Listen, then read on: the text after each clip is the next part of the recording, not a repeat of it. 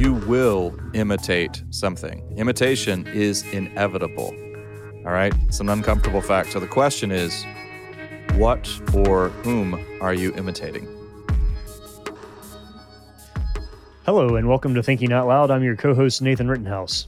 And I'm your co host, Cameron McAllister. And Cameron, today we're going to be talking about Merriam Webster's Word of the Year, which some years it's entertaining, some years it's eyeball rolling, and this one maybe is somewhere in between. But I've long had a fond memories of Merriam Webster's Word of the Year because I used to play a fun game with an old office mate of mine um, using Merriam Webster's Word of the Day. So the way that this would work is each morning we would get to our offices, you know, get settled in, and then we would look it up, and then we would try to use the word of the day in a telephone conversation with somebody. And so, you know, so two of us in the office, so clearly you can hear what the other person's saying on the phone.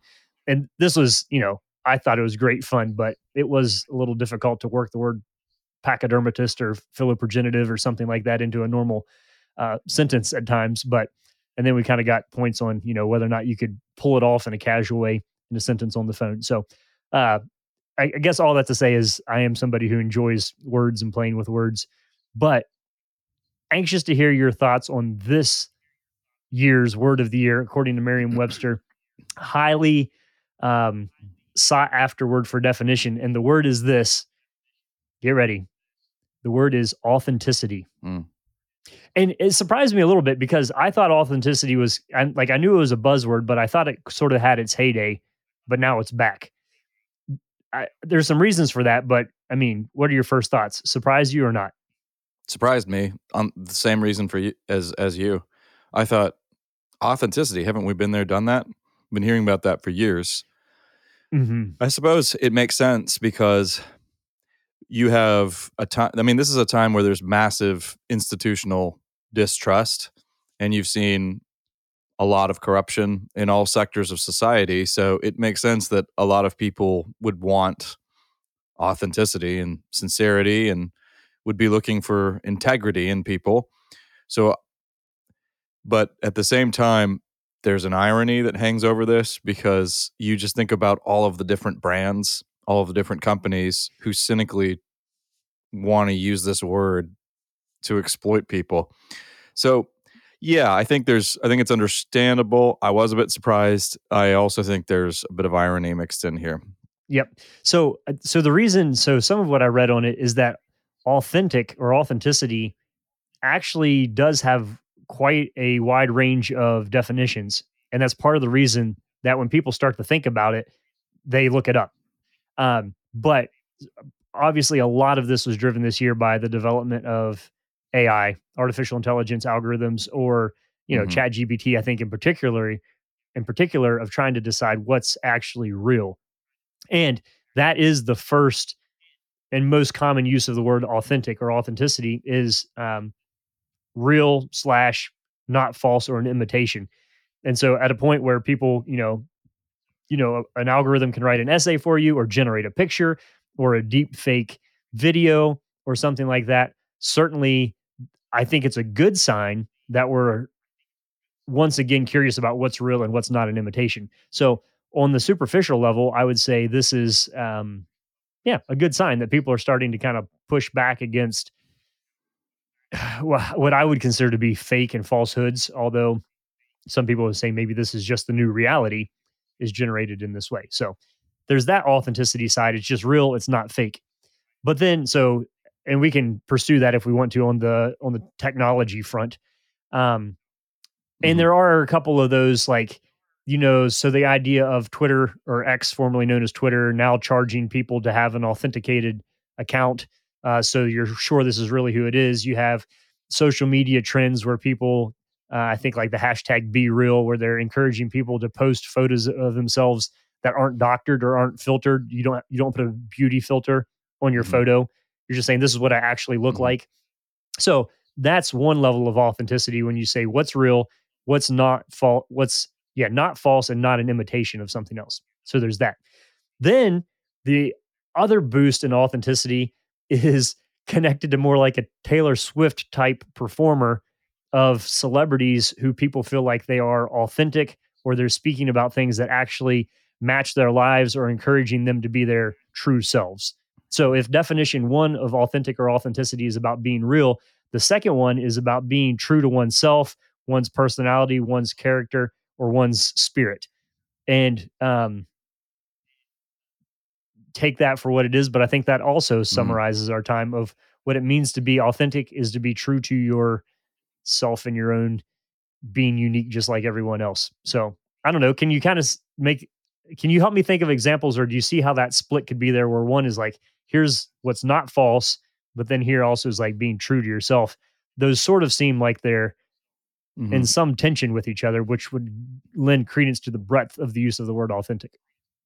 I mean, I think the one that makes the most sense to me involves, yes, the development of, well, I mean, the proliferation now of AI technology. Because I hear more and more people say, I have the distinct feeling I'm not talking to a person when they're mm. in an online mm-hmm. chat or something like that. I hear more and more teachers saying, you wouldn't believe the number of essays that I get that are clearly chat GPT, something like that. And so that leads to again, I've mentioned this before. This this tends to lead to a diminishment of humanity in some sense, and it makes us feel more lonely, and it's just creepy. I mean, you just want so there's a sense in which you really mm-hmm. you're just longing for actual human contact. And that's a weird thing to say right now. But yes, and also I think it makes perfectly sense ma- makes a lot of sense when you think about the social media landscape where you you can put out a persona more effectively than than people have been able to before and you can curate that image and there is a trend it's true in social media now to highlight you know the dirty laundry on the floor what you look like without makeup or when you first wake up in the morning and all of that and this is done ostensibly in the name of authenticity. Now i want to step aside for a second, Nathan, and point out again that this is still a kind of social performance. Mm-hmm, mm-hmm. You still you're still doing this for an audience. In your actual day to day life, you don't usually have an audience, unless, of course, you're you're kind of making your life a kind of work of art and broadcasting it for the world, which some people do. You, are saying you don't have an audience in your. Life. But there's a room? weird. I hope not. I sure hope not. But I think there's a weird sensation that people have these days. It's a kind of it's a it's a relatively novel mindset where we tend to live as though we're performing in front of people or we tend to mm-hmm. have an audience in mind. Social scientists and so, you know sociologists have pointed to this now in recent years. That's a very unique frame of mind and that's it's just worth so I think that that that has a part to play here also. Yeah.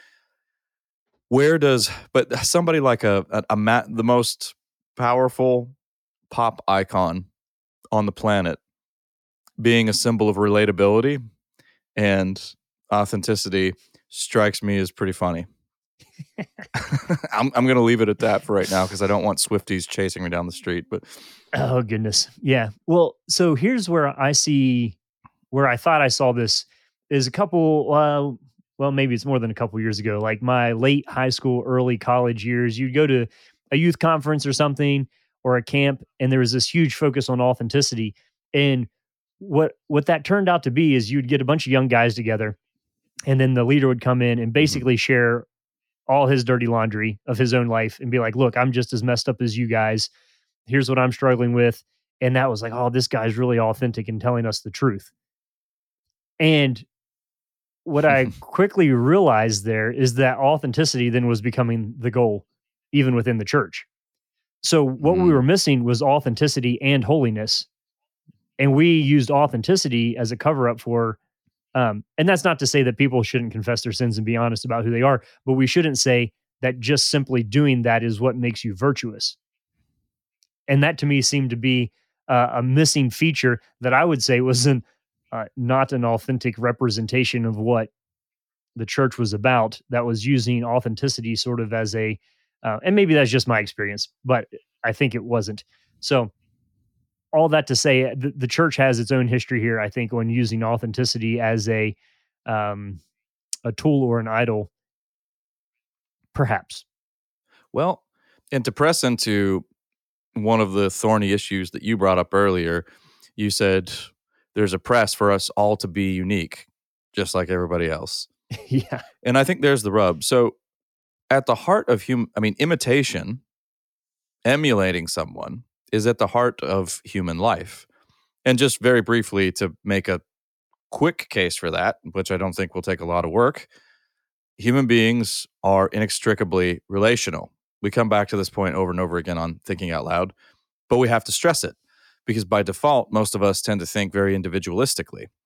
And by the way, serious individualism is a key feature, I think, of the current discussion on authenticity because it's very much about you finding your path, your way, your church. And by the way, your church, in quotes, may not be an actual traditional church at all. Maybe I've I've heard plenty of people say the gym is my church. This is my sanctuary. So that kind of thing. The forest. The forest, absolutely. I mean, em- and basically Emerson and Thoreau. I mean, this is this is in the DNA of America. So nothing new there.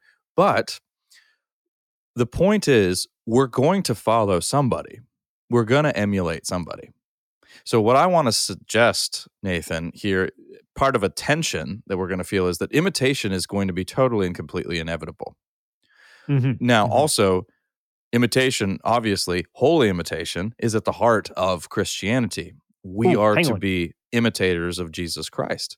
Hang yeah. on, you're Nathan, you're beating me someplace. Yeah, right. Because there are three oh, no. Oh, definitions of authentic, and I only gave you the first two. So number one was real, not false. Number two was being true to yourself or your you know personality, character, spirit, or whatever.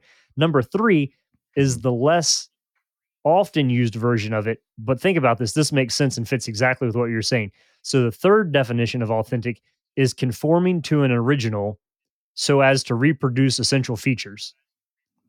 That's a complicated way of saying something conforms to orig- conforms to an original so as to reproduce essential features. So what does it mean for something to be an authentic Van Gogh or an authentic Stradivarius right. or an authentic um, pick your architect or whatever artwork? Think mm-hmm. of authenticity in that category and now we're getting somewhere where maybe this becomes a useful phrase for the church and for what you were just getting ready to say about holiness. Well, so think about that an authentic an authentic Rubens or an authentic, yeah, Van Gogh. What the, you know, this is, you set me up to make a little bit of a, you set me up for a kind of Jesus juke, Nathan. But I mean, usually how do we authenticate a, a piece of artwork, a precious piece of artwork? Well, you have the signature. Well, Christian men and women, it's hard not to say this without, without laughing, but we have we have the signature of our lord on our lives okay that's a little bit too precious and a bit too cutesy but it's true though so i mean a mark of authenticity in in this sense would be men and women who faithfully lead their lives in the spirit in which jesus christ did now i want to i want if if you're okay with it nathan let's linger here just for a second because i want to make an important distinction and this is a challenging point from who would I quote here now? Who who am I going to quote? Who do I quote so often on here? I, I, quoted Dallas Who's Willard the other day, and somebody said that I was supposed to check with you first before I did that. That's all I'm saying. How dare you? I'm so glad that they brought that up because I was incensed. But but I was going. Yes, but I also gonna, told the, I also Willard. told the people that if you ever quote my grandpa, I'm charging you two dollars. So I think we're even. There you go. Absolutely. Yeah. We if we don't have Grandpa Rittenhouse and Dallas Willard show up in an episode, something's deeply wrong with the universe. So Dallas Willard actually has a very helpful way of exploring this theme because he talks about. He says, first of all, Jesus was, you know, a carpenter and you know Palestinian carpenter who lived, you know, two thousand years ago. So you can't be. I mean, imitating Christ doesn't mean trying to be exactly like him in every conceivable way. The phrase he uses, and it's a bit cumbersome, but I think it's helpful because he's trying to spell out a key distinction here.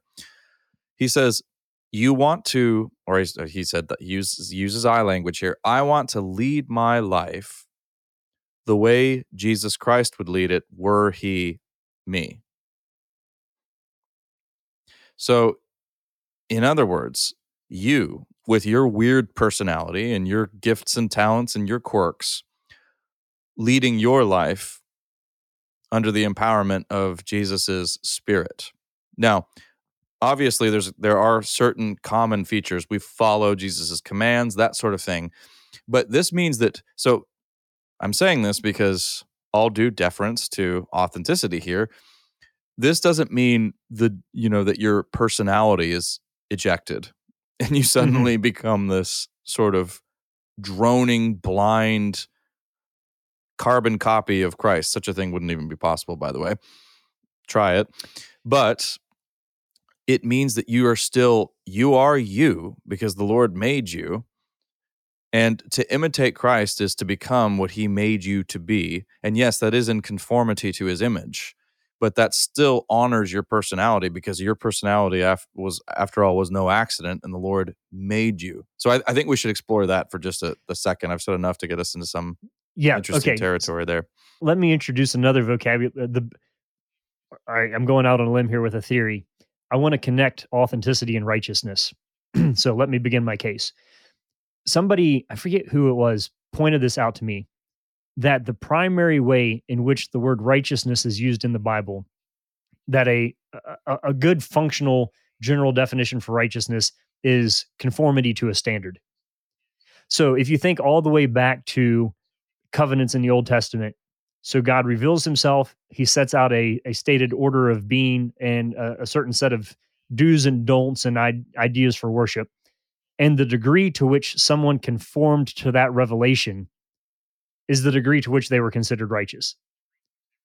So hmm. then you have, by the time you get along to Jesus and the hunger, the blessed are those, you know, hunger and thirst for righteousness, for they will be filled. Uh, seek first um, you know the kingdom and his righteousness and these things will be added to you that if you think of righteousness as a conformity to the standard and you think of Christ as the standard to which we should be conformed here's Romans 8 what we are predestined for that we be conformed to this image um, to the image of the son if you think of righteousness as conformity to a standard and you think of authenticity as conforming to an original so as to reproduce essential features then all of a sudden being Christ like does not mean walking in sandals everywhere because that's not an essential feature of what he was doing or teaching. Mm. It doesn't mean uh, crafting tables or building walls or whatever Jesus was doing as a carpenter. But if you're reproducing essential features, then when he says, be merciful, mm-hmm. forgive as your heavenly father has forgiven you, then all of a sudden, the things that he says become the essential features that we are to reproduce. And that is essentially what scripture is preserving for us is the the essential reproducible features that would mean us living authentic and i'm using the word there in the third definition sense and righteous using the biblical sense um so i don't know. What do you think about that? Uh-huh. Is that shoehorning it in there or is this just a nice parallel to say that actually the biblical use of authenticity is actually righteousness? No i think that sounds that sounds right. That's in, that's in line with what i was suggesting as well. So, a good question, I think, to bear in mind nowadays is who is it that you're imitating? Or what is it that you're imitating? So, the irony, Nathan, in so much of this is that when you go out into, I mean, in the pop, in popular culture, a lot of pictures of authenticity or images of authenticity are being sold to us. And so this is a vision this is this is a decidedly cynical vision of authenticity so we're imitating some image that somebody is that really is just a, a source of profit for somebody okay yeah else. But, but what about when we like the imitation better so um General Tso's mm-hmm. chicken not an original chinese dish i like General Tso's chicken i mean and you can go right on down the list of like the knockoff version of things that aren't actually what they're advertised to be, and we all know it, but we still like it. That's a thing. Well, I mean, yeah, that's of course a, it is, and I, I like General Tso's chicken too. but I would say, well, obviously, you look at you look at these things in terms of their, you know, it's well, I guess one thing they're not to trying to be authentic. I guess a form of no, no. I was going to say, well, it's one thing to enjoy a certain food that is, you know, a cheap knockoff or an imitation or something like that. It's another thing though when we this begins to encroach on our actual lifestyle or our actual you know our commitments or our matter for us matters of ultimate concern as I think that sociologists still use that phrase when they're talking about people's spiritual habits. So when these when these kinds of when this kind of marketing encroaches on our spiritual commitments, then I think we need to be very wary, but also uh, to recognize the irony of that. So who is it? So I guess I'm I haven't I've left something unstated here, Nathan, which I think I can add some clarity here. Christianity has a lot of things going against it in today's culture. It usually does. Christianity rarely fits in. And if you're a committed Christian, you'll see that that's probably a good thing because as human beings, we tend to be incorrigible idolaters and we like stuff that's made in our own image. who was and it so that said if you're the notion of a God who somebody said if you're not conforming to a dysfunctional society, is that actually a problem?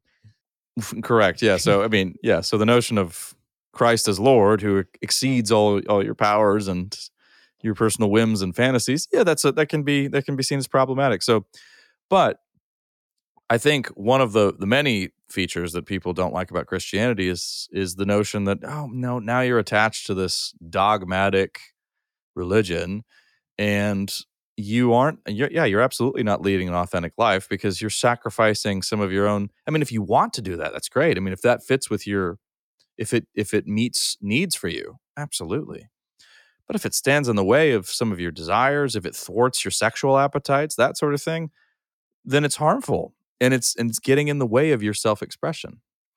So I think there's so I want to put that out there. That's a lot of people will see that. I mean, I've just voiced some central complaints against Christianity that you'll hear in every, you know just in everyday speech. So there's that. But once again, let me bring back in imitation is inevitable. So you you will you know bob dylan had the song everybody's you, you got to serve somebody but you got to you've got to imitate somebody too. That's not there's no way to avoid that. So the question is who or what are you imitating? And there i think we can we can draw some clarity. If we're imitating a certain ideal or lifestyle or vision that's really nothing more than a marketing campaign there's an essential hollowness to it there's an emptiness to it if we're imitating an iconoclastic figure like Jesus Christ. Yes, it's going to fly in the face of many of our desires. Yes, it will interfere. I always I always liked how C.S. Lewis points out in Surprised by Joy that Jesus interferes with us. He intrudes on our lives. Yes, all that's true, but these are all marks of something bigger than us. Okay. Yeah. Someone bigger than us. Well, so that is the fundamental distinction. Then, um, also just to mention, there's a pretty famous book by Thomas à Kempis, "The Imitation of Christ." So, if you want a classic in spiritual formation, course, yep. the yep. imitation of Christ would be. Um, okay, so let's let's just clarify what we're saying here for a second. Is that we're f- setting up a fundamental distinction between definition two and definition three of authentic. Definition two is being true to yourself and your own personality and your own character and your own spirit. And definition three is conforming to the pattern of an original and reproducing the essential features of that.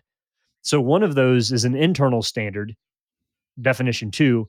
Definition three is an external standard. So you can use authentic in both ways there. But what Cameron's laying out for us is just to say that that I think is the the fundamental divide that I sense of am I being conformed to my own image or am I being conformed to the image of Christ? And are we the English language uses authentic for both of those. But if we want to truly make that distinction within the church, then we're we might use a cheap form of authentic for definition two, but we're going to use righteousness for definition three, actually within a religious context. Mm. Um, so, but I, there's th- these are mutually exclusive and so the the tension that Cameron's laying out for us there is necessarily there because they ultimate it has two different goals in mind and an entirely different set of means for reaching those goals.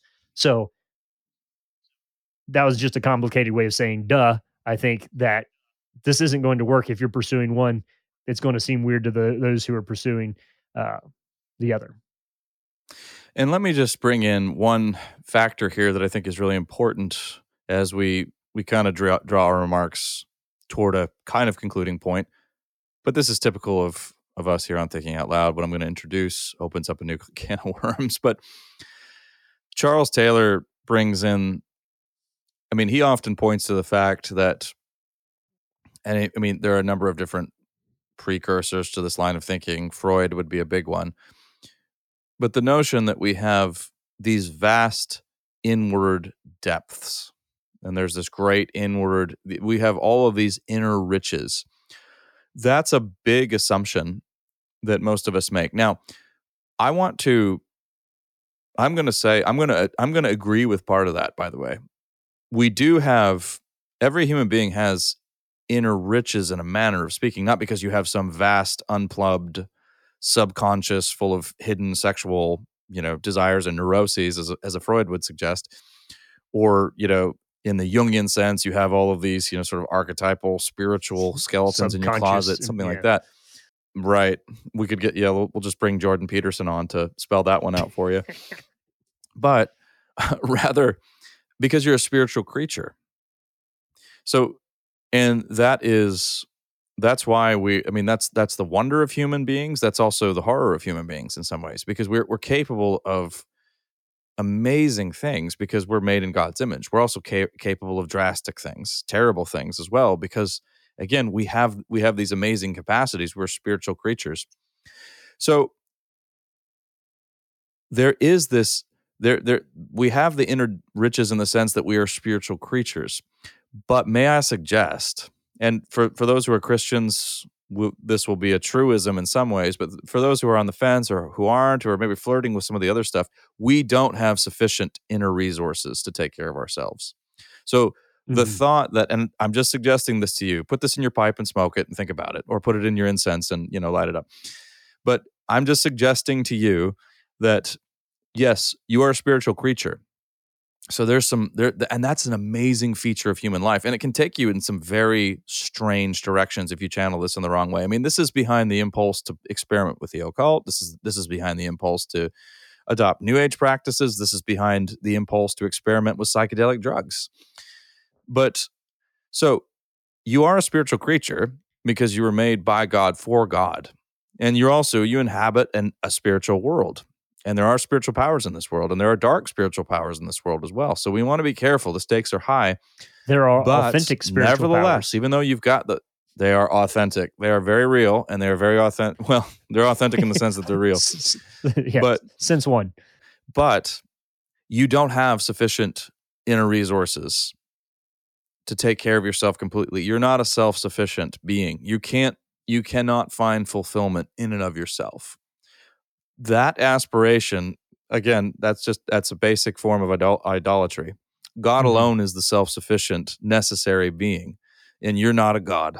And at the heart of so much of this, by the way, is a kind of notion that you are some sort of that you essentially well, for better, I mean, for lack of a better term, we behave as though we are God and as though we're masters of our own destiny and control in control of our lives and we rule everything that won't work. And i think we see ample evidence that it doesn't work. Now it does it stop it from being a huge temptation doesn't stop it from just making a lot of sense to people because that is that's the spiritual environment of our culture right now. But it's deeply misguided. And so I think my parting thought here, Nathan, is just that we are not self sufficient. So we we don't have sufficient inner resources to take care of ourselves. Yeah, and I was just thinking there's an additional like, okay, let's depressing, let's make it worse. Even if you can actualize within yourself the good that you ought to do, you often don't have the will or the power to actualize it. So it's not even finding the mm-hmm. resource within yourself to have the right idea. It's actually going ahead and doing it. And so that's why I think it's pretty important that we attach at the end here that it is God who wills and works, um, Philippian style. That uh, out when we're, when we're talking about obedience and conformity to the image of Christ, that's not a self actualization maneuver. That is uh, an act of God working on your life and in your life and through your life. So don't don't hear us saying that because I think there is a Christian version, Cameron, of the danger that you just outlined for us. Like, oh well, mm. I'm not doing yoga yoga to you know align my chakra and find my inner spiritual light, but maybe I'm on some something that parallels sort of like a self help Christian discipleship formation sort of thing, which is basically the same thing where you're where you are the primary agent in the action that's happening there and that's not um not how it works. So i think a lot of people end up in bad spots when they just try to mm-hmm. take that that type of behavior and then just stick christian language on it so um when it comes to being authentic and being fully human uh, colossians is a great book this idea of fullness pops up all over there um or Jesus is teaching, I have come that they may have life and have it abundantly or have it to the fullest. Therein lies the goal of what we're after. Um, yeah, we're looking for something that's real. I, and I think there are authentic people. This is not. And uh, I, yeah, I was thinking of you know visiting my my grandfather on my mom's side shortly before he died, and I I think I've told this story before. I walked in and I said, "Hey, hey Grandpa, how are you doing?" And he said, "You know, what you see is how I am." And I thought, Hmm. That's a good way to live. Um, if you can confidently say to people, "What you see is how I am," so there there is a realness to people, um, and I think we should hmm. encourage and champion and aspire to being people that don't have false pretense, that um, aren't trying to put on a performance, that are confident enough about um, the brokenness in our lives to share that, but also uh, excited about the goodness in our lives, and we're willing to share that. I think there's an attractive quality and feature to that. Um, and so, don't hear me poo pooing definition one of the realness or the non-imitation side of authenticity. I think that's great. Uh, I think Cameron has outlined for us the dangers of authenticity definition two when you're being trying to be true to yourself, and we've collectively pointed to that the biblical ideal ideal falls more in keeping with authenticity definition three, where we are um, conforming to an original and, to, and and replicating the features of that, and in doing so, that's I mean, what what does Christ like mean? What does Christian like Christ, right? And so there's an mm. authentic authenticity and a replication and a righteousness that's baked into pursuit of doing that. And so I think where we're at, and hopefully uh, Cameron and I, I think, speak pretty vulnerably about the things we don't know about and things we're trying to figure out and sort out. And so thinking out loud's role here is not to say we're the experts, learn what we say. It's saying, hey, we're trying to grow and think and be formed in this direction. Come journey with us. We're pursuing righteousness here um, because it's a command of Christ. So, um, blessings to each of you as you listen to this, as you then try to figure out what that looks like in your lives. We're trying to sort that out ourselves, and we appreciate uh, knowing that you're on the journey along with us. You've been listening to Thinking Out Loud, a podcast where we think out loud about current events and Christian hope. Thanks for listening to Thinking Out Loud. If you'd like to learn more about what we do, book Nathan or Cameron, or if you'd like to support us financially, whether through a one time donation or on a monthly basis, you can do so on the donate page at www.toltogether.com. That's toltogether.com. And please consider leaving us a five star rating and sharing this content with your friends. It really does help.